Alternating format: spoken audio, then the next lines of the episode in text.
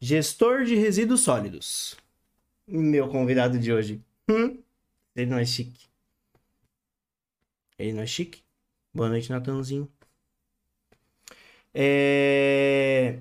Antes de chamar meu convidado, eu tenho essa caixinha aqui, ó, para mostrar. Que é o sorteio, o prêmio do sorteio do dia 30 do 8, que a gente vai revelar. E eu vou mostrar. Pera. Pera. Pera. No ao vivo. No ao vivo. Quem, quem, quem sabe faz ao vivo. Tá preparado, Licinho? Ah, muito obrigado, Bob. Boa noite, boa live para você. Mas antes, Bob, olha aqui o que a gente vai sortear no dia 30, Bobzão. Funko do Naruto brabíssimo. É esse bonitinho. Diz que é Ulisses, que é dele, mas na verdade não sabemos de quem é, né?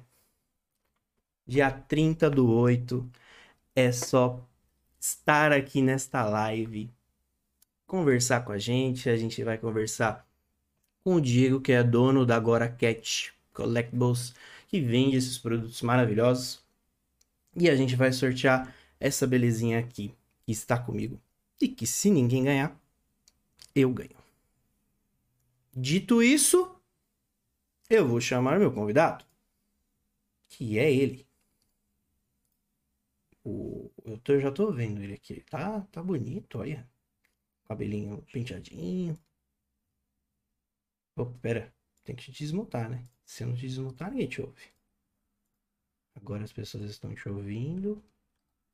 E agora as pessoas estão te vendo. Boa noite, senhor.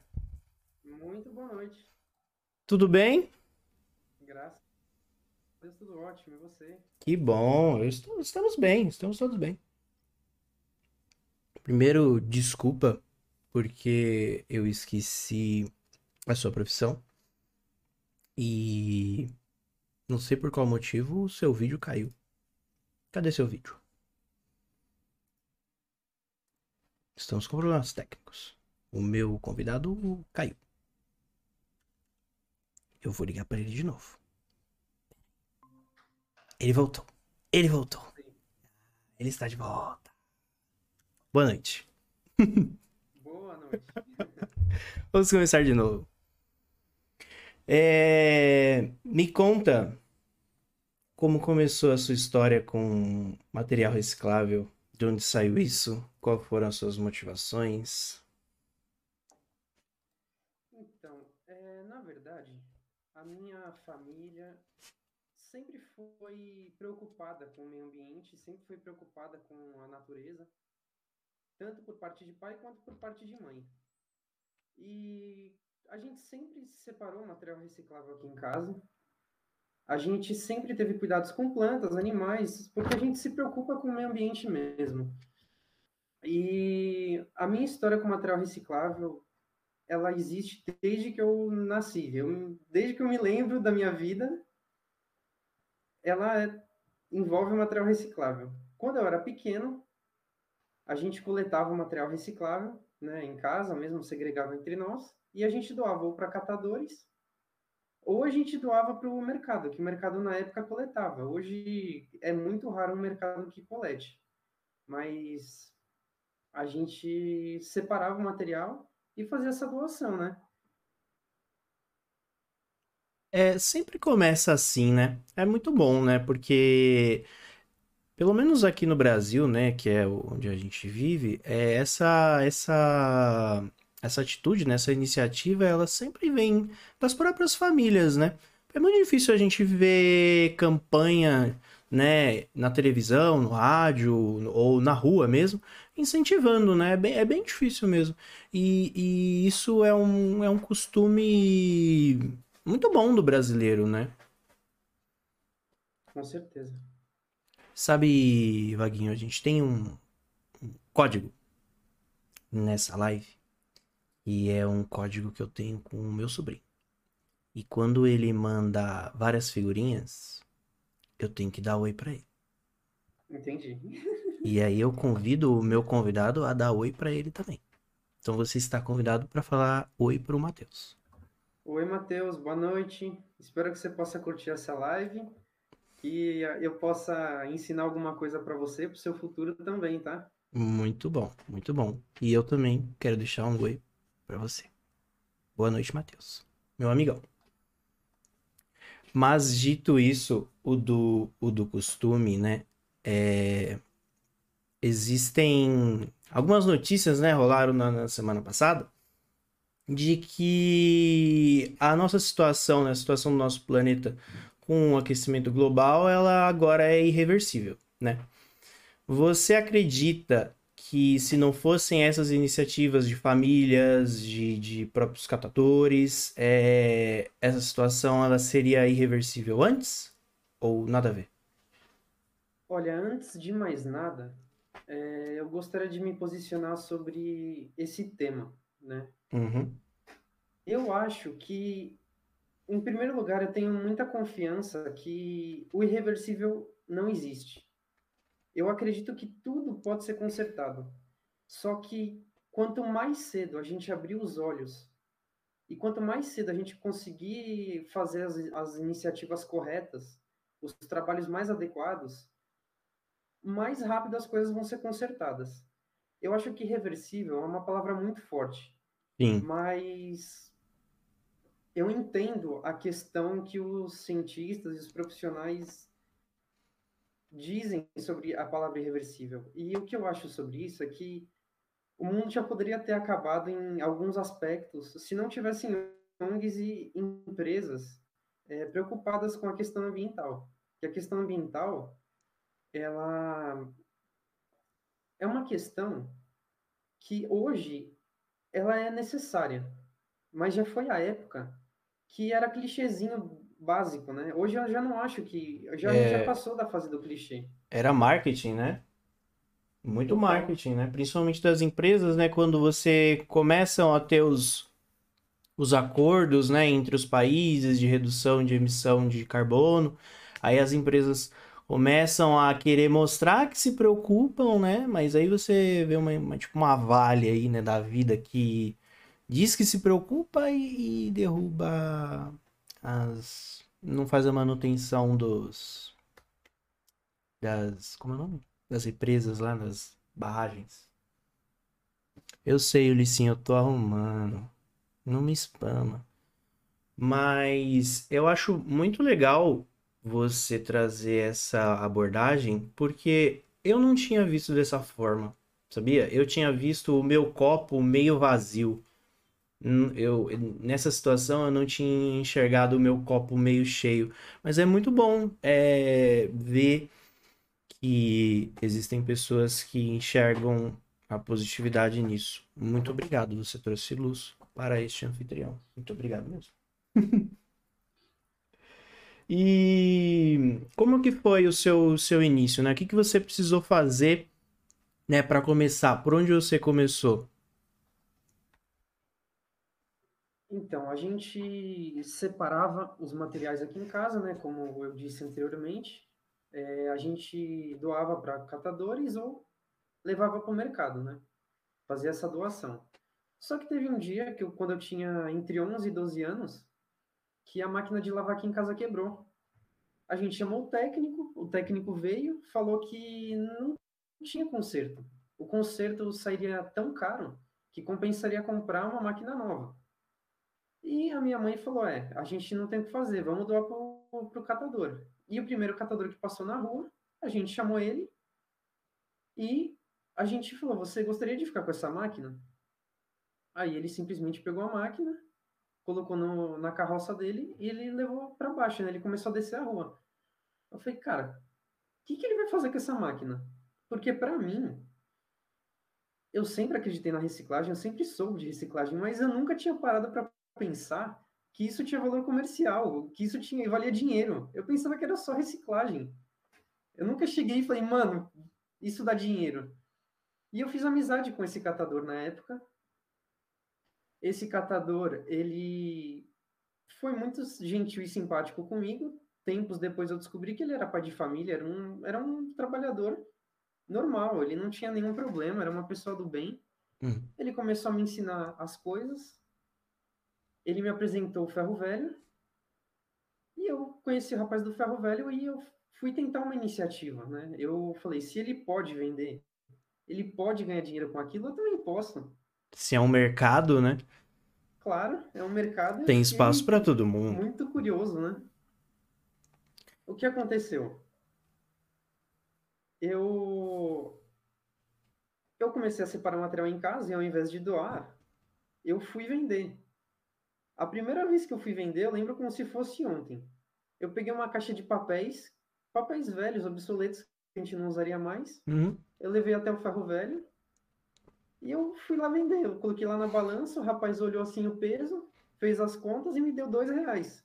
Só que eu tinha 12 anos na época. Uhum. Eu queria meu próprio dinheiro, eu não queria depender dos outros já. Eu já estava nessa fase de querer mudar, de querer minha, minha própria iniciativa, meu próprio dinheiro. Quando ele me deu dois reais, eu falei, mano, ele me deu dois reais. Eu achei que eu ia ficar rico, sabe? Porque a mente de uma criança É é, muito inocente. Eu peguei aqueles dois reais e falei, meu, com coisa que ninguém quer, eu tô ganhando dois reais. Imagina com todas as outras coisas que ninguém quer. Eu consigo ficar rico dessa forma, eu consigo ganhar um dinheiro. Isso me motivou muito para eu querer continuar, para eu querer crescer mais, coletar mais. E eu cheguei em casa tão curioso, contei para os meus pais e eu, de tudo quanto é jeito, eu queria continuar. Era uma Eu é felicidade hoje, eu- genuína, né? Completamente. Isso que você ouviu ao fundo foi esse dinossaurinho aqui. Ele estava bagunçando, mas é... foi só felicidade que você sentiu ou você tudo bem, você era criança e tal, mas você imaginou naquele momento que você poderia levar muito mais a sério do que Tipo, você imaginou que fosse um primeiro passo aquilo, ou você achou que fosse aquilo e pronto, ou você imaginou que fosse uma fase? O que que você pensou? Se é que você se lembra, né? Não, não não parecer tão velho, não. Acho que 12 anos era o quê? Dois anos atrás? Sacanagem. Por aí. Por aí. Então, assim, na verdade, é, para mim foi um, um negócio surreal. Foi um negócio maravilhoso. Porque, sem querer ser clichê, mas já sendo clichê, é, eu acabei juntando uma coisa que eu gostava, uma coisa que eu valorizava, e eu ganho dinheiro com essa coisa. Não é, tem muita gente que vive que não consegue encontrar essas duas coisas. Juntar o que gosta com ganhar dinheiro. Então sempre foi uma coisa muito prazerosa. Inicialmente, para mim isso era uma questão assim, assim, quando eu tinha 12, 13 anos, quando eu estava começando, eu pensava que era uma coisa bem básica, bem simples. Eu nunca imaginei que eu fosse crescer com isso. Eu nunca imaginei que isso poderia me gerar uma renda a ponto de eu conseguir conquistar algumas coisas. Eu sempre tive a crença que era só um início para mim. Uhum. Eu sabia que as coisas poderiam crescer, poderiam desenvolver, mas não o tanto que cresceram e nem o tanto que desenvolveram, entendeu? Isso é muito legal. E essas coisas que você conquistou, né? Você me contou que foi a sua graduação e a sua especialização, né? É, o, o Vaguinho, ele conseguiu, com, com, com o dinheiro dos materiais que ele vendia, né? É, pagar a faculdade e uma pós, né? Não é isso mesmo? É isso mesmo. Na verdade, assim, eu queria de tudo quanto é jeito ter minha fonte de renda. Uhum. Não queria depender dos meus pais, de outras pessoas. Então, eu pegava o dinheiro que eu ganhava, eu conseguia pagar algumas coisas e eu conseguia fazer um pezinho de meia. Uhum. E isso foi importante para minha vida, porque você olha assim para um quilo de papelão, na época você ganhava 20 centavos para um quilo de papelão. E, cara, 20 centavos, com todo respeito, não é nada. Mas se você coleta 100 quilos de papelão, já são 20 reais. Uhum, E assim Sim. vai subindo, né? Com certeza. Então, uma hora, você. Quem não dá valor por dinheiro e começa a trabalhar com material reciclável, começa a perceber que um, dois centavos é muito dinheiro. E quando eu já tinha 17 anos, mais ou menos, eu entrei no meu primeiro emprego. No meu primeiro emprego, eu pagava algumas coisas bem básicas, eu ajudava em casa, pouco, mas ajudava em casa. E eu queria guardar um dinheiro, então eu guardava do meu salário. E eu comecei a ver que o material reciclável dava uma fonte de renda muito boa para mim, eu conseguia ganhar entre 600 e 700 reais por mês, sem me esforçar muito, sem trabalhar muito. Aí eu falei, ah, não vale a pena eu eu ficar, eu desisti disso agora. Eu já trabalhei aí por volta de 7, 8 anos, Uhum. né, seguidos. É... Eu não posso parar agora. Eu vou pegar esse dinheiro e vou investir numa coisa que eu vou crescer, que é a graduação. Aí eu fiz administração de empresas. Na época, assim, no meu primeiro ano, o que eu ganhava de dinheiro na reciclagem, eu pagava a faculdade e a condução. No segundo ano, bom tinha aumentado um pouquinho tanto a, a condução quanto a mensalidade. Aí ainda dava para pagar, mas a partir do terceiro e do quarto, eu comecei a trabalhar um pouquinho mais, porque os aumentos foram consecutivos. Uhum. E aí eu até que chegou o momento que eu terminei a graduação. Você olha para trás, você não consegue nem enxergar que você carregou numa noite 30, 40, 30, 40 quilos de material Uhum. e na noite seguinte 50, porque era uma coisa prazerosa para mim. E, e, quando eu terminei a graduação, é, não me arrependo de ter feito administração, mas eu enxerguei que eu, não, eu poderia ter feito outro curso, eu não me arrependo. Por que administração? Na época, eu achava que para eu ser um administrador de empresas, eu tinha que fazer administração. Era Uhum. bem. Eu fui bem inconsci- inconsciente na época. Mas eu sempre quis ter meu próprio negócio. Mas te, Então, te ajudou, eu- né? A você, a você tocar o seu, o seu trampo, ou não? Com certeza. Ah, sim.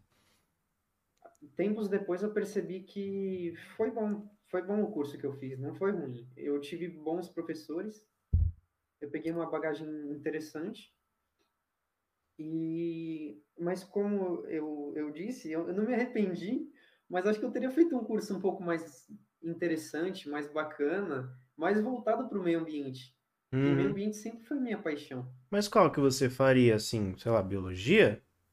Talvez biologia, ou talvez é, gestão de alguma coisa voltada para meio ambiente, sabe? Uhum. Ah, que foi a sua especialização, né? Justamente. Aí eu falei, eu, eu errei atrás, mas eu posso corrigir na frente. Então eu decidi fazer a gestão ambiental e inclusive eu fiz alguns cursos de resíduos sólidos também, com o intuito de vou corrigir o meu, o meu passado agora, né? Eu tenho condição de Uhum. corrigir, eu tô novo ainda. Sim, sim, muito bom. Pode continuar, desculpa, eu te cortei porque eu, eu gostei, eu, eu- eu gostei muito dessa história. Imagina. Eu que peço desculpa de ficar falando igual uma matraca. Não, e fica uma- tranquilo, cara. Isso aqui a gente fala mesmo. Se você não falar, eu vou ficar falando aqui. O cachorro fala também. É... Deixa eu, agra... Deixa eu aproveitar e dar olá para algumas pessoas e fazer alguns agradecimentos. Primeiramente, Túlio, Tulindo, sei que você é maravilhoso. Muito obrigado pelo seu Prime. Fábio, também muito obrigado pelo seu Prime. Você também é maravilhoso. Fábio, já falei, repito, dono desse logo maravilhoso do Cornell, que se vocês forem observar bem, tá igualzinho. Olha lá. É, boa noite pro Diego, que tá aí causando como sempre. Quem mais que chegou que eu não dei oi? Senhor Marco, boa noite, senhor Marco. Marco Antônio. Quem mais? Ah, logo o Cornel agra... é, é, é, é, é, é, é, eu agradeço. O Caio tá aí também, e aí, Caio? Não, Diego, não te empresto. Não te empresto nada. Você tem que aprender com a história do nosso convidado, que você tem que correr atrás do seu. Seu palhaço. Uma dúvida que as pessoas têm e que quando eu falei que você que você viria aqui, né, que você faz o trampo com material reciclável, é se é necessário lavar, por exemplo, uma garrafa, uma garrafa de coca. É preciso lavar ou você só joga lá e já era? Olha, essa pergunta é bem é bem pertinente, tá? Eu vou eu trouxe até alguns objetos aqui, justamente para responder essa pergunta. Eu vou responder o que você perguntou, mas eu quero explicar outras coisas sobre reciclagem. Tá bom. Para a gente aprofundar um pouquinho essa, essa pergunta, tá? Tá bom. Eu aproveito e dou oi de novo pro Matheus. Eu já tinha dado oi pro Matheus, mas eu posso falar oi de novo. Oi, Matheus. Manda bala.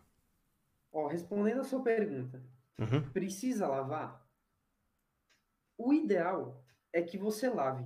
Porque se você não lava e chega numa cooperativa ou na empresa que vai reciclar material, ou eles vão ter que lavar lá, ou a sujeira que estava na, na, na, garrafa, que seja, na, na embalagem, às vezes ela contamina o produto de uma tal forma que você não consegue mais reciclar. Então, ele vira um rejeito, ele deixa de ser um resíduo que pode ser reciclado e vira um rejeito. Uhum. O que, que é um rejeito?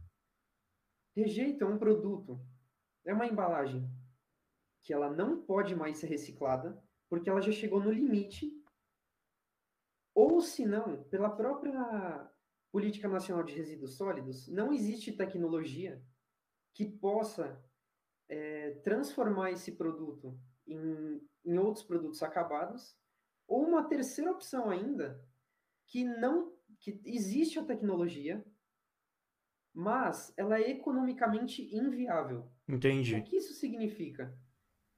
Que se você pegar uma tonelada de um material de baixíssimo nível, é, o, é um material fino, um material que já não serve mais, esse material vai ser mais trabalhoso e mais caro para você reciclar do que a matéria-prima que ele vai se tornar. Então, é, se a gente não lava, não tem essa lavagem prévia, vai ser lavado provavelmente na, na empresa que vai receber esse material, uhum. ou senão esse material vai ter que ir direto para o aterro. Porque Olha. ele é contaminado de uma forma que, que não tem mais como ser tratado. Olha a dor de cabeça que dá de você não lavar o produto que seja, né? O produto não, a embalagem que seja, né? Olha só, né? Você tá e é só tipo, não tô falando que precisa tipo detergente, sabe? Não, joga uma aguinha lá e já era, né? Com certeza. É interessante Aí, isso. Ainda nessa pergunta, eu vou mostrar alguns objetos só para esclarecer de uma outra forma a questão que vocês que você colocou para nós. Exemplo, tá? Eu trouxe aqui duas garrafas de vidro uhum. para mostrar o que você tentar esclarecer de uma outra forma a questão da limpeza. Ambas estão limpas. Eu gostei que você não mostrou a marca. Obrigado. Não pode, né? É, não poder pode, mas aí você é patrocínio. Manda bala, desculpa. Imagina. Aqui são duas garrafas de vidro. Ambas são 100% recicladas e são 100% recicláveis. O que acontece? Toda vez que a embalagem é transparente, ela é mais pura. Uhum. Ela é mais limpa. Ela é mais fácil de ser reciclada porque ela é mais próxima do natural. Quando a gente pega uma garrafa como essa, por exemplo, marrom, ela tem alguns benefícios, como esconder, proteger a, o líquido que está aqui dentro, porque ela é escura. Tem uhum. muitos remédios que vêm em embalagem de vidro escuro porque protege da, da luminosidade, por exemplo. O que acontece? Por ela ser escura, no processo de reciclagem, essa pigmentação ela conta como uma impureza. E você me perguntou sobre lavar uma garrafa. A sujeira que está na garrafa é uma impureza. Concorda? Sim. Essa pigmentação marrom também é uma impureza. para a reciclagem do vidro, por exemplo. Olha. Então, ela é 100% reciclável, só que no processo de reciclagem, ela não é 100% aproveitada. O que isso significa? Tudo que tem nessa garrafa pode ser reciclado. Mas quando ela é reciclada, essa impureza não torna 100% do produto pronto. Você joga lá, vamos supor, uma tonelada desse tipo de garrafa para ser triturado, moído e depois reciclado. Você não vai ter uma tonelada de matéria-prima. Entendi. Porque essas impurezas, elas prejudicam o processo. E aí você acaba tendo menos. Exatamente. Caramba, meu. Outro exemplo que eu vou dar aqui. Caixa de ovo. A caixa de ovo, ela tá limpa. Ela pode ser reciclada. Eu acho que o interessante nesse caso é a gente reutilizar ela. Todas as caixas de ovo que eu encontro, onde eu coleto, eu faço a doação para o rapaz onde eu compro ovo na feira. Aí ele reutiliza. Ele reutiliza. Muito bom. Mas sabe que. qual é a questão desse material? A caixa de ovo, ela, ele não é um material puro. Ele não é um material como o papel branco, por exemplo, que ele é 100% limpo. Ele é 100% reciclável, é um material nobre. Tá vendo a diferença? A caixa de ovo, ela é um composto de vários tipos de papéis misturados. Uhum. Enquanto o branco, ele é só branco. Essa é a diferença na reciclagem. Enquanto um aproveita muito em qualquer coisa, esse, ele já não tem mais a condição de, de ser reciclado como um papel branco. Porque já, a reciclagem também tem um nível de saturação. Entende? Eu entendi e fiquei curioso para saber onde você aprendeu tudo isso. Porque, cara, é, eu sou leigo. Eu só separo, né? E eu não imaginava que existia essa complexidade. E eu quero saber onde você aprendeu. Ó, é assim. é, Eu, eu posso dizer, em primeiro lugar, que o meu conhecimento é muito mais prático do que teórico. Eu aprendi na sala de aula. Sim, eu aprendi muito na sala de aula. Mas, na prática, uma pessoa aprende uma coisa e geralmente ela ensina para outra nesse ramo. É claro que, como em qualquer outro ramo, é, tem pessoas que gostam de guardar a cereja do bolo para si. Mas eu, graças a Deus, tive a sorte de encontrar pessoas de bom coração que me ensinaram as coisas que, que elas sabiam. Então, eu não conheço só pessoas de ferro velho. Eu conheço pessoas que também reciclam. Eu conheço pessoas que falam sobre aproveitamento de material. Eu conheço algumas pessoas que foram me dando dicas, conselhos. Ó, a pigmentação aqui prejudica a reciclagem. Deixa separado das outras garrafas PET, que o rendimento é melhor. E por aí você vai aprendendo. E eu posso só mostrar mais uma embalagem que eu acho interessante mostrar? Manda bala. Essa caixinha aqui, ó. Ela é uma caixinha. Eu sei o que ela é, porque eu trabalho com isso, pela minha experiência eu já sei. Mas quando a gente não sabe qual é a qualidade do material, a gente olha atrás. Sempre tem no rótulo marcado qual é o tipo de material. Uhum. O, plástico, Aqui no eu tô caso. né? olhando que tá escrito que é garrafa PET. Então, no caso, é, isso aqui era uma garrafa PET, né? Ou várias garrafas PET que foram transformadas nesta embalagem. Certo. Essa embalagem é extremamente fina. Isso aqui não dá para ser reciclado porque é economicamente inviável. Ah, Você junta uma imensidão desse material E para você receber alguma, algum retorno, você vai ter mais prejuízo do que lucro, no caso, né? Exatamente. O custo da reciclagem é altíssimo para o que essa matéria-prima vai, uhum. vai ser depois. Então, isso aqui é garrafa PET. Beleza, a gente sabe que é garrafa PET. Só que isso daqui é rejeito. Isso aqui é aterro. Eu sou super contra isso. Porque a gente não pode ficar fabricando coisas que não podem ser recicladas, que vão para o aterro. E muitas pessoas colocam isso no resíduo para reciclagem e não sabem Eu não que isso sabia. vai ser jogado para o aterro futuramente. Pô, e aí é muito complicado, porque isso é plástico, é garrafa PET, demora aqueles 5, sei lá quantos mil anos, e por uma questão tecnológica, ele não pode ser reciclado. Pô, que treta, né? Exatamente. Que treta. É... Perguntaram aqui para você se as garrafas verdes é a mesma coisa que a marrom. Ó, tem uma questão é, que é extra tudo que eu expliquei aqui agora, que é uhum. a questão da garrafa verde.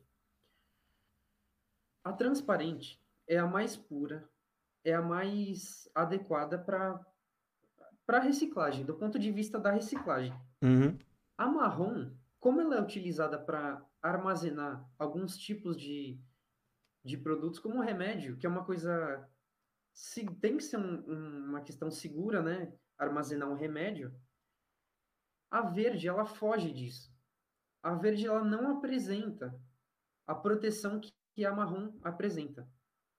Então, a gente tem dois pontos de vista a serem avaliados do ponto de vista da reciclagem, a garrafa verde, ela também é impureza. Ela tem a impureza da coloração verde. Uhum. Então, no processo de reciclagem, é um processo diferente. Ela vai gerar um, um resíduo. Agora, do ponto de vista da utilização, é... a garrafa marrom ela tem mais utilização no mercado do que a verde. A verde, se você for ver, é mais a questão do da cerveja, né? Você vê muita garrafa verde na cerveja. Sim, sim.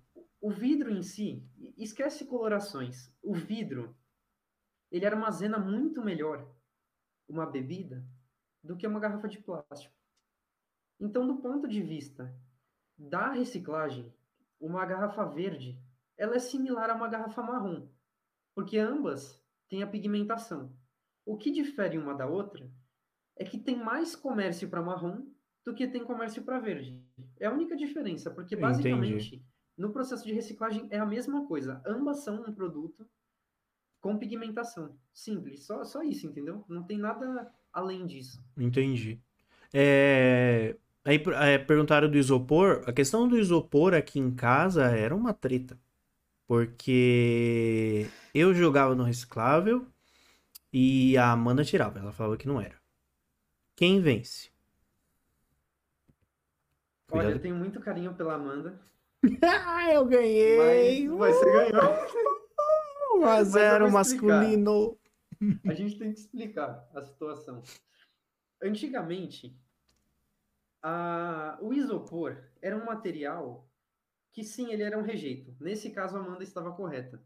É o que vale atualmente. atualmente. O que vale atualmente. Antigamente, o isopor ele vinha composto por clorofluorcarbono, vem marcado CFC. Uhum. E isso colaborava muito para efeito estufa, para aquecimento global. Só que finalmente alguém, algum abençoado de Deus aí, hum. ele teve a brilhante ideia de fazer um isopor com um polímero. Essa foi a sacada da coisa. Agora eu vou explicar o seguinte: o copinho descartável, o garfinho descartável, o, o pratinho, essas coisas descartáveis, uhum. são tudo de PS. É o número 6 na reciclagem. Hoje, o isopor é o mesmo polímero do copinho, só que ele é composto de outra maneira. Eles, é, o processo da reciclagem, da confecção desse material é um pouco diferente. Hoje, o isopor é reciclável Antigamente ele não era. Entendi. E é aí que eu ganhei. Amanda, trate de parar, de deixar, de tirar o isopor do reciclável. Por favor, eu venci. Ok? Obrigado. Muito obrigado, Vaguinho, por dar essa, essa vitória para mim. E essa aula, cara, que o Caio falou aqui em cima, falou que é um aulão. Realmente é um aulão mesmo. Muito bom, muito bacana. É...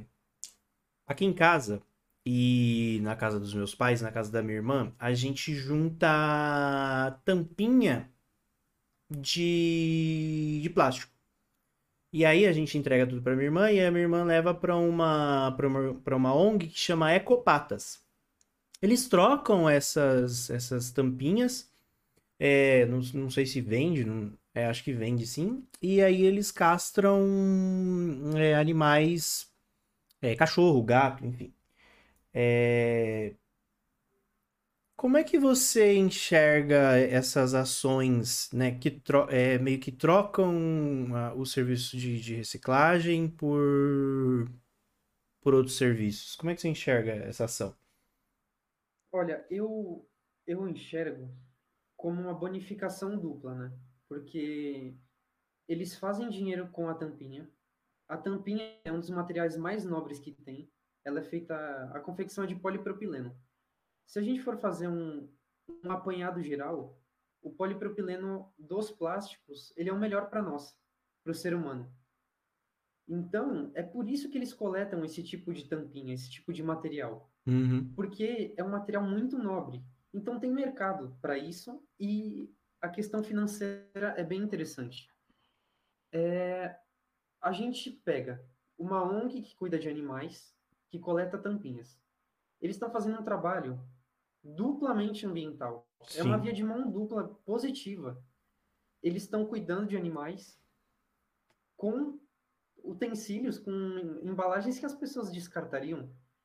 Então, eles sim, eles provavelmente devem vender. Eu não posso falar porque eu não conheço a ONG. Uhum. Mas geralmente é, as pessoas separam por cor essas tampinhas e elas vendem para usinas que transformam em produtos acabados. Uhum. As tampinhas, dependendo de quem comprou, é, elas podem ser transformadas em balde, podem ser transformadas em embalagens de shampoo, em, em mais tampinhas. Tem uhum. vários produtos que são feitos de polipropileno. Eu acho que, assim, eu tenho uma queda por animais, todo mundo que me conhece sabe. Uhum. E tem casos que a castração é necessária que não é uma questão de, ah, eu não quero que o, o animal procrie. É uma questão necessária porque gera mais abandono, gera, às vezes um animalzinho não tem condições de se alimentar. Sim.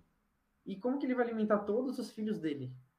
Então eu acho muito legal quando você mistura mais de um elemento do meio ambiente, mais de um elemento da natureza. Você mistura a reciclagem com animais o meio, isso é meio ambiente, isso é natureza. Aí ganha o coração. Eu acho super 10. Ganha o coração. Ganha, ganha Com certeza. O, o like.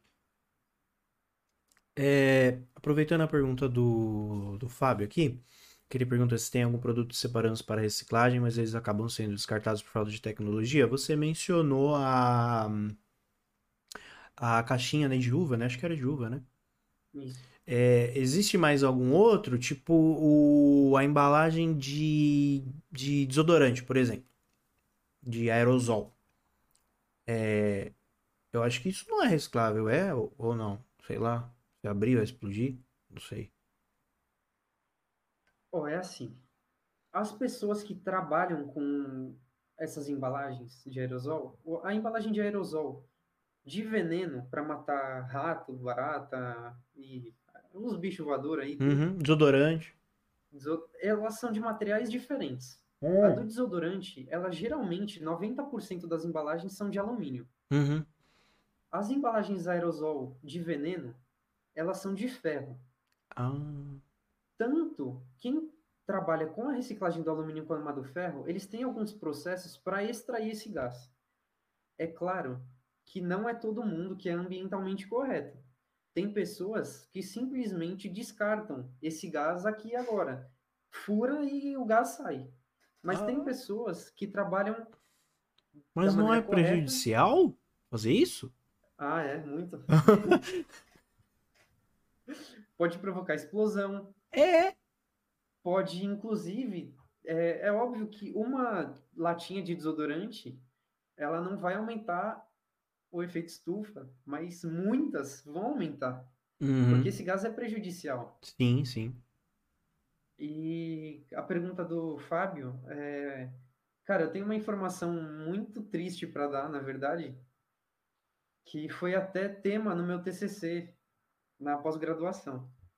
Vai jogar o astral lá embaixo, mas tudo bem. Eu não queria, mas é importante que as pessoas saibam. Hum.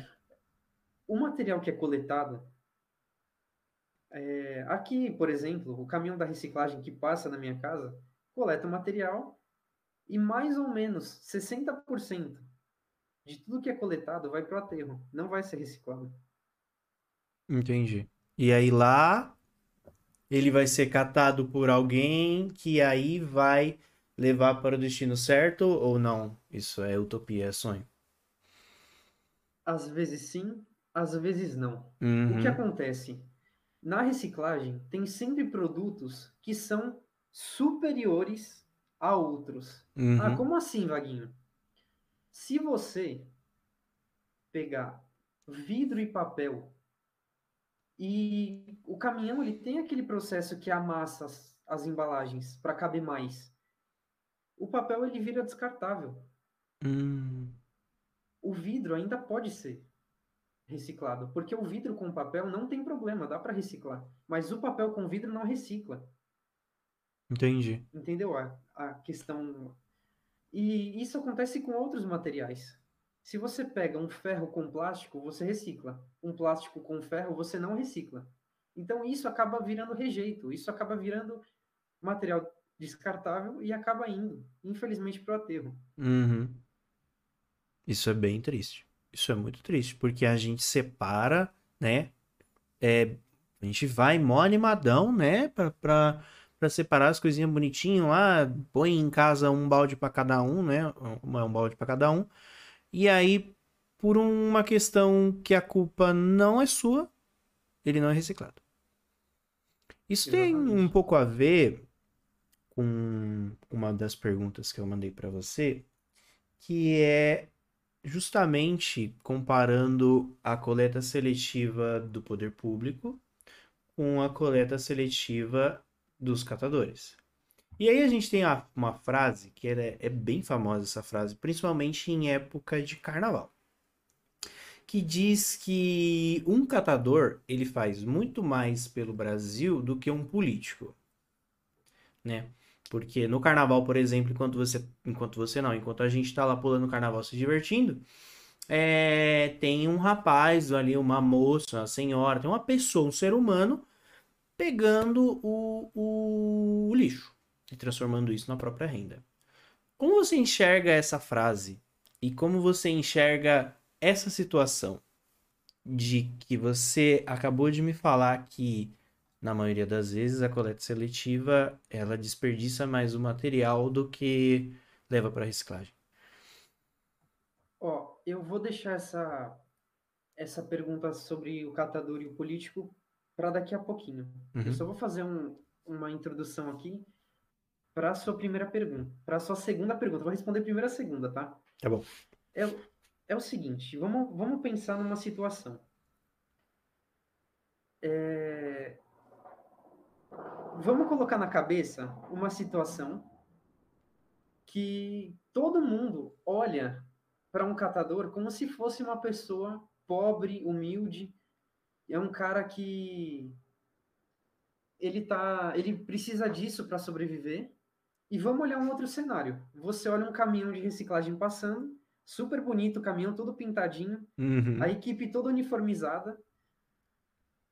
A, a questão é, a questão é social, a questão não é da reciclagem nesse caso. Sim. Porque tem muitas pessoas que trabalham com material reciclável que conseguem tirar uma renda de 5, 6, 7 mil reais. É uma renda boa. E são pessoas que têm escolaridade, que têm um nível bom. Só que as pessoas pensam, ah, ele é pobre porque ele está pegando. A questão é, a reciclagem feita pela coleta seletiva e a feita pelo catador, elas se completam. Uma completa a outra. Uma Uhum. depende da outra para existir. Vamos pensar num cenário. Se não existissem catadores, não existisse nenhum catador, só a coleta seletiva da prefeitura, eles não iam dar conta de tanto trabalho. O trabalho ia ser demais. Sim, é Ia verdade. precisar de inúmeros dias para ser coletado. Uhum. E e se você não tem a coleta seletiva, você só tem os catadores, tem muitas pessoas que não iam dar o material para o catador porque pensam, ah, mó pobre vai vir aqui zoar na minha porta. Não é Uhum. verdade. Entendi. Uma completa a outra. Tem pessoas que dão para um, tem pessoas que dão para outro, e um trabalho faz com que o outro seja diluído, Uhum. de uma forma que um complete o outro. Muito bom. E a- agora a pergunta do catador faz mais que um político. Cara, Hum. essa pergunta é para judiado. É. E dá, dá pra ficar pior. Você sabe que é, é, a gente tem uma brincadeira aqui polêmica, mas pode, pode. Por favor, me responda. Vamos lá. Ó, eu não conheço o trabalho do político. Eu conheço o trabalho do catador. O que o catador trabalha não é brincadeira. Sim. Eu vou te falar, tem catador que é pai de família, honesto, não usa droga, não bebe. É um como se fosse um trabalhador assalariado, chega num horário, cumpre esse horário, vai para casa dele descansar. Um, funciona, um, um catador desse funciona como um funcionário mesmo para um ferro velho. Sim. Esse cara trabalha horrores, mas ele ganha bem. Tem catadores que ganham 300, 400 reais num dia. Eu sei qual é o trabalho de um catador. O do político eu não conheço. Eu não sei quais são as questões. Mas uma questão sobre políticos que eu posso falar é que a maioria deles fala sobre meio ambiente, natureza, coleta seletiva para ganhar voto. Uhum. Isso eu posso falar. E quando ele entra, geralmente ele não faz as coisas que ele falou. Então a iniciativa do ponto de vista da reciclagem, do ponto de vista do meio ambiente, sim, o catador faz mais que o político. Mas a gente Na não prática, pode olhar né? de uma forma tão detalhada, sabe? Exatamente, na Entendi. prática. Tão radical. É, eu sei, às vezes eu sou meio radical. Desculpa. Mas assim, é, um catador, ele trabalha muito. É muito peso que eles carregam. Uhum. E eu fico pensando, se parte do que eles coletam iria para o esgoto, iria ficar na rua e algum animal poderia comer, Sim. alguma pessoa pode passar, e tem um, um vidro e a pessoa se machuca. O trabalho que esse cara faz é sensacional, porque ele limpa a rua, ele limpa algumas casas, ele faz com que o material seja destinado para o lugar correto. Agora há pouco eu expliquei sobre o, o caminhão que ele tritura os materiais, acaba juntando todos os materiais, né? De uma maneira inadequada. O catador ele leva tudo separado para o lugar certinho, né? É verdade. Cara, então o incrível. catador é, é garantido que o que ele está fazendo vai ser reciclado. Uhum. Talvez não 100%, mas 90 e poucos por cento do que ele coletou É mais garantido eficiente. que vai ser reciclado. Com certeza. Olha, você tá conseguindo mudar minha opinião sobre algumas coisas. Parabéns. Não, isso é difícil. Isso é, é difícil acontecer, hein? Todo mundo sabe que todo, a maioria das pessoas desse chat me conhece, sabe que eu sou cabeçador e teimoso. Inclusive, falando no meu chat, tem algumas perguntas para você. Vamos lá. É, uma, um complemento da pergunta do Fábio, né, que ele, que ele questionou sobre os, os é, materiais que acabam sendo descartados. O Ulisses, meu moderador maravilhoso, ele pergunta o que que a gente pode fazer com esse material que ele vai ser descartável. Não tem jeito? Ó, vamos lá. Essa pergunta foi muito 10. Olha, dizem que a voz do povo é a voz de Deus. Então, eu acho que algumas políticas precisariam ser adotadas para que a gente realmente reduzisse. E não é papo clichê, mas a gente realmente tem que reduzir a fabricação de alguns produtos, a fabricação de algumas embalagens que elas não têm serventia, que elas vão ser para aterro. É que as pessoas pensam do ponto de vista econômico quando elas fabricam alguma embalagem e elas esquecem do meio ambiente. Uhum. Mas não precisa ficar pensando toda hora em dinheiro. Vamos pensar no meio ambiente pelo menos uma vez. A gente precisaria criar alguma política, adotar algum, algumas alguma métrica, não sei, que a gente só fabricasse embalagens que pudessem ser recicladas. Era o correto. Sim. Porque não adianta você fazer uma embalagem que ela vai para o aterro. Agora, respondendo a pergunta dele, ou a gente reduz, ou a gente reutiliza.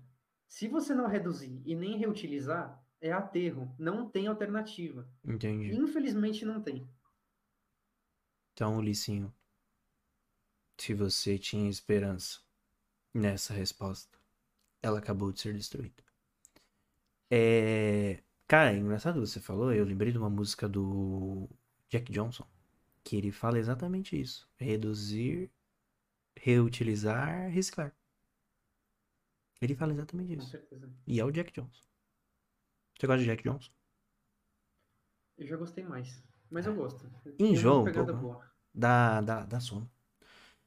É, tem mais perguntas para você. Porque hoje, hoje o meu chat ele tá curioso. Tá curioso. Sinal que o papo tá bom. Com certeza, ainda bem. É, a tampinha do desodorante é igual às outras tampas? Depende. É, primeiro, porque a tampinha do desodorante geralmente ela vem com uma borracha. Essa borracha ela tem que ser extraída. Ela hum. não pode ser reciclada no mesmo processo que, que a tampinha tradicional das embalagens plásticas, né, de garrafa, por exemplo. Uhum. É, o certo, é, se você quer saber, é quando você tirar a tampinha, provavelmente vai estar marcado qual é o tipo de plástico dela. Se tiver marcado PP, é o mesmo tipo de plástico das tampinhas tradicionais. Uhum. Agora, se não tiver marcado PP, você até pode colocar junto que a própria pessoa que vai coletar essa embalagem vai separar. Então, é por isso que as pessoas separam as tampinhas, porque geralmente todas elas são de PP. Quando ela não é de polipropileno, é, a própria pessoa separa. Porque se ela compra como tampinha e não como polipropileno, isso é um trabalho que eles vão ter. E você não tem que se preocupar. Geralmente, as do desodorante são sim de polipropileno, mas você precisa extrair a borracha. Entendi. Legal, muito bom. Sua pergunta foi respondida, Camila. É... E ela fez outra pergunta ainda. O ideal já é separar metal, papel e plástico desde, desde o início, desde a casa? Depende. É... Depende de quem vai coletar esse material. Se você vai doar para um catador, deixa que ele se vire e separa, porque ele vai saber selecionar se é ferro, se é plástico, se é alumínio, o que, que é. Uhum. Agora, se você vai levar em algum ponto que não vai amassar, você pode colocar, sim, eles todos misturados e a pessoa que vai coletar, é, ela separa. É aí, agora o ponto que eu não concordo é da coleta seletiva. O caminhão vai amassar de qualquer jeito. Então, se você separar ou não, tanto faz. Não vai fazer diferença. Porque é, ele vai simplesmente pegar o que você separou e vai juntar tudo. Ele vai juntar tudo. Ai, ai. Agora, assim, se você leva numa entidade que só coleta, por exemplo, plástico, separa. E aí o ferro, o papel e os vidros você manda para outra pessoa.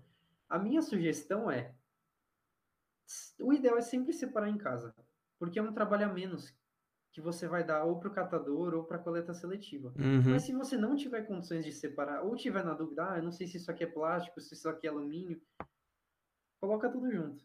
E aí a pessoa que vai pegar se vira, entendeu? É, exatamente. Porque aí a pessoa ela vai saber separar certinho, né? Senão você vai ser uma pessoa igual eu e a Amanda aqui em casa, que, não, que um acha que isopor é reciclável, o outro não. E aí? Coitado do rapaz, né? O meu isopor tá em um, o da Amanda tá em outro. Olha o trabalho que tá dando. É... Ah, o Licinho falou aqui uma questão muito boa, que era o que a gente estava falando de reutilizar. Ele disse que algumas embalagens que tínhamos aqui, minha mãe aproveitou e fez algum, alguns artesanatos para presentearmos alguns amigos. Então o senhor tome vergonha na sua cara e me dê um. Obrigado.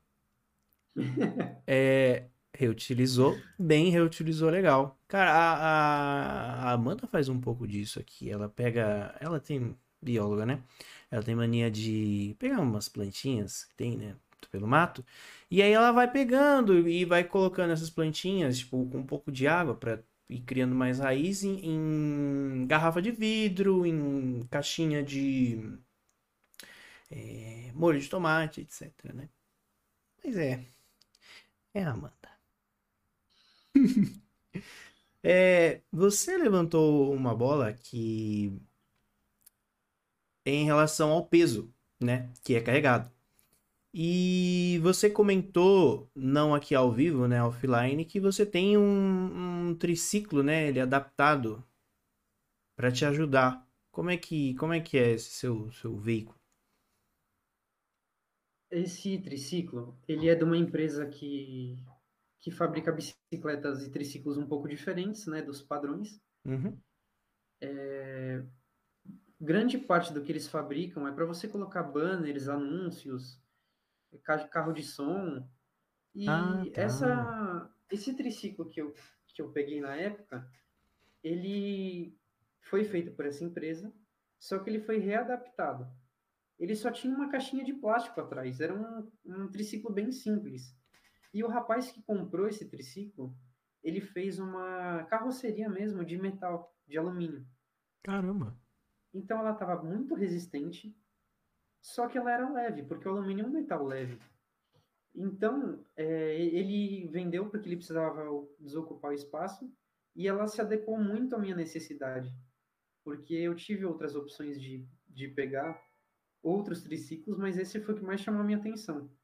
Ele era leve, confortável, gostoso de, de pedalar.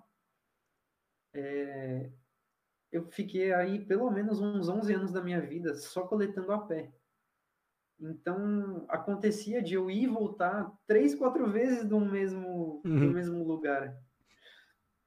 E quando eu comprei esse triciclo, eu tive que fazer algumas adaptações minhas, questão de freio, questão de questões minhas, não tinha nada a ver assim com o triciclo. E aí eu conseguia fazer a minha retirada de uma única vez. Esse triciclo, ele é, ele chamou muita atenção quando eu saí as primeiras vezes na rua, porque ele é bem bonito, ele é bem diferente. As pessoas não estão habituadas a ver um triciclo que nem esse na rua. Então, um monte de gente me parava para perguntar: Nossa, como você fez isso? Nossa, que legal! Onde eu consigo fazer um igual? E o meu triciclo só tem um defeito. Eu não consigo carregar muito, muito peso nele. Eu só uhum. consigo carregar até uns 170, 180 quilos. E o peso tem que estar tá bem dividido, porque se não estiver bem dividido, a carroceria ela levanta. Uhum. Ela empina. Uhum. E com certeza, quando eu comecei a trabalhar com esse triciclo, eu comecei a ganhar mais trabalhando muito menos. Entendi. Eu, eu, eu fiquei sabendo de uma história sua que você já, já se acidentou com esse, esse veículo, ou não? Foi assim, acidente, acidente foi uma única vez, mas uhum. eu quase sofri outros acidentes. É, uma vez eu estava com a carga um pouco acima do peso, quando eu descobri que eu não podia carregar muito peso, e todos os aros da minha roda estouraram, e eu estava pedalando no meio da rua. Nossa! E não caiu, não, não estourou nem nada, mas eu percebi, tive que parar na hora. Esse foi só um quase, hum. não chegou a ser um, um acidente. Mas teve, teve sim uma vez que eu eu trabalhava eu trabalhava numa empresa é perto da minha casa, tá? E eu sempre fazia o mesmo trajeto. Eu ia, eu vinha, ia até a empresa da minha casa, pegava todos os materiais que eu encontrava na rua, trabalhava e na hora de voltar, eu voltava por outro caminho e pegava coisas que eu encontrava na rua também. Então eu fazia um caminho diferente na ida e um diferente na volta para aumentar a minha uhum. a minha coleta. O raio, né? O meu raio, com certeza. E foi engraçado que nesse dia o meu pai olhou para mim e falou assim: "Toma cuidado, tá?"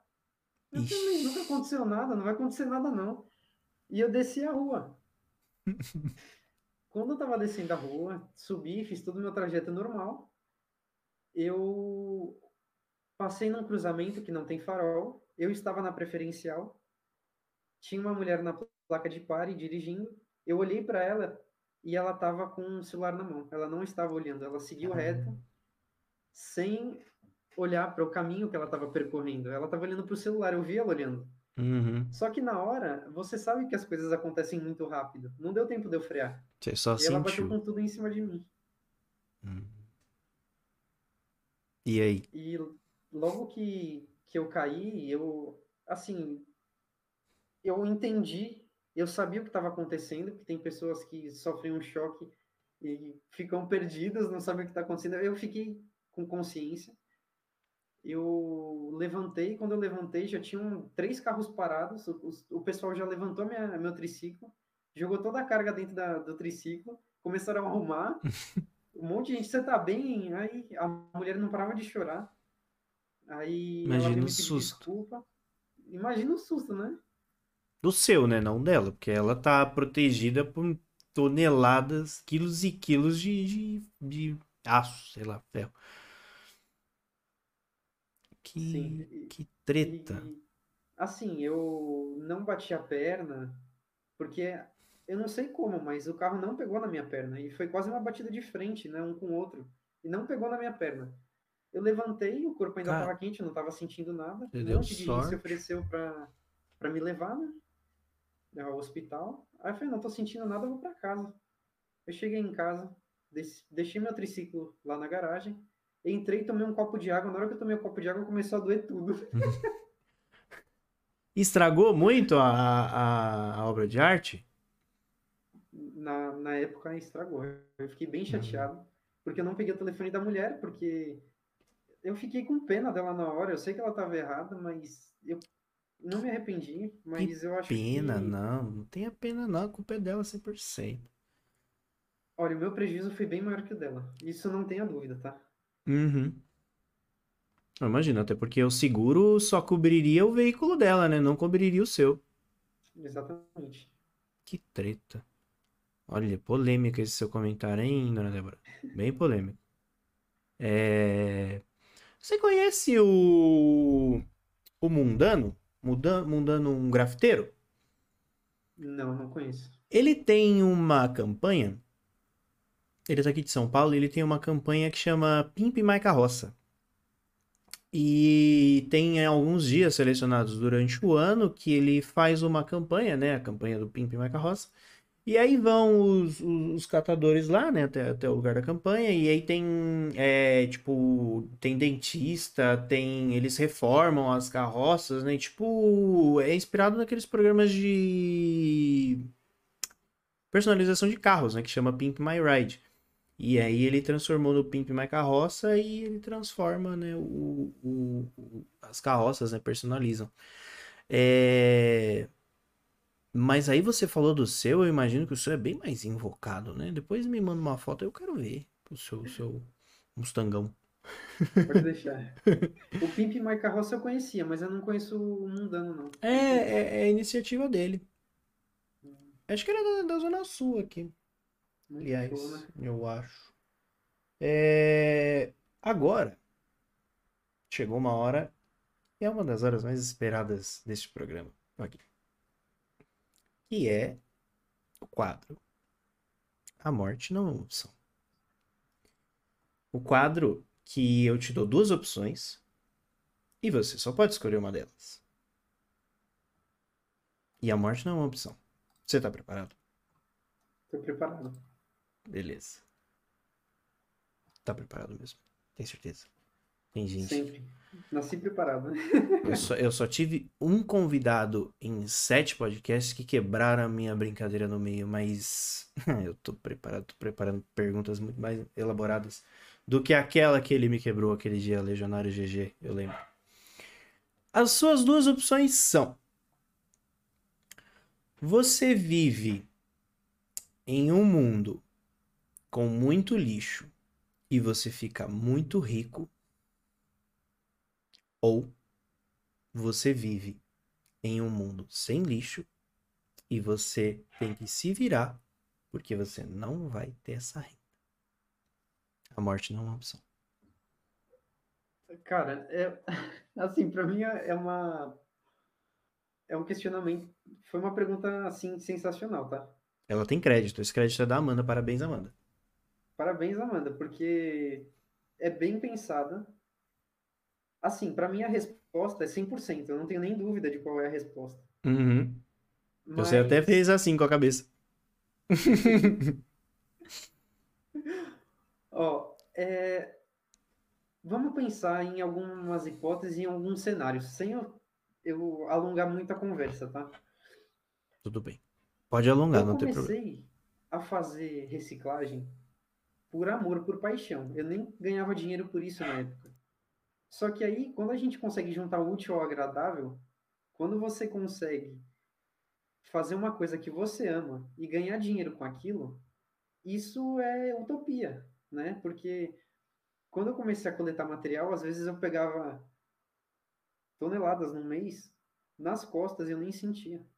Porque quando você faz com amor, com carinho uma coisa, você realmente não sente. Você realmente não sabe o que você está passando.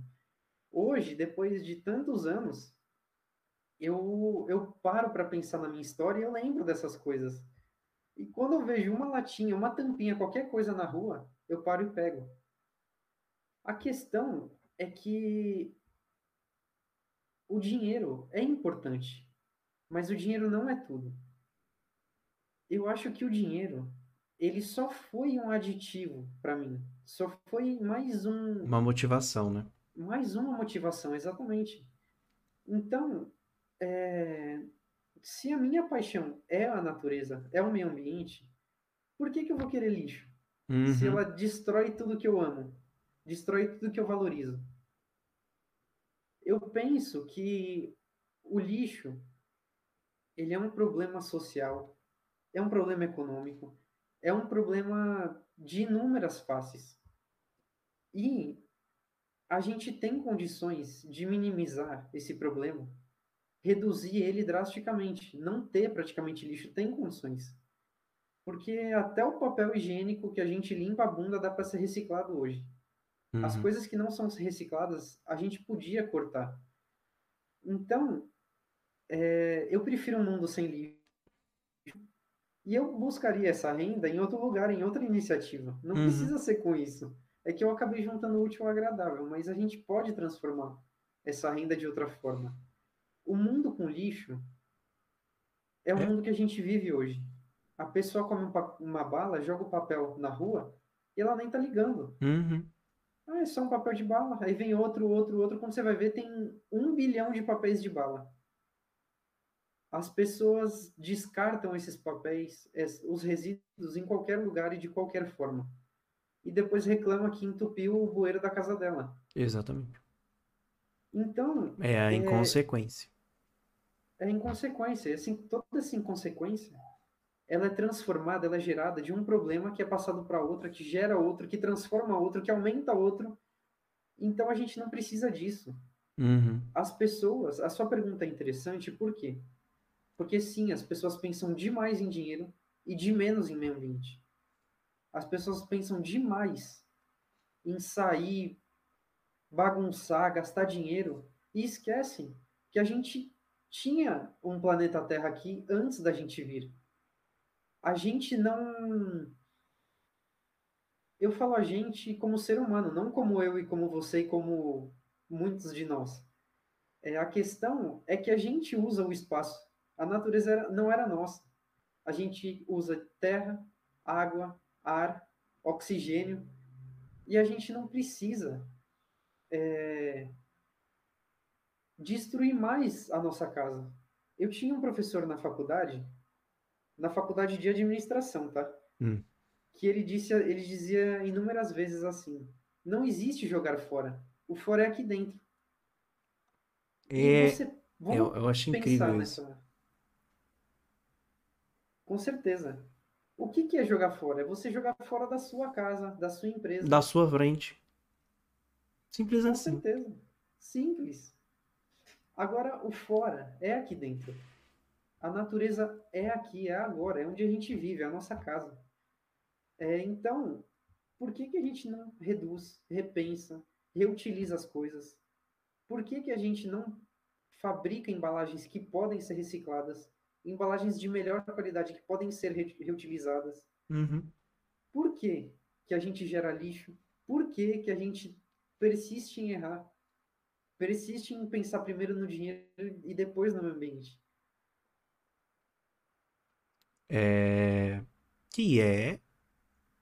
Bom, você quebrou a minha brincadeira também no meio, porque você foi muito enfático na sua resposta.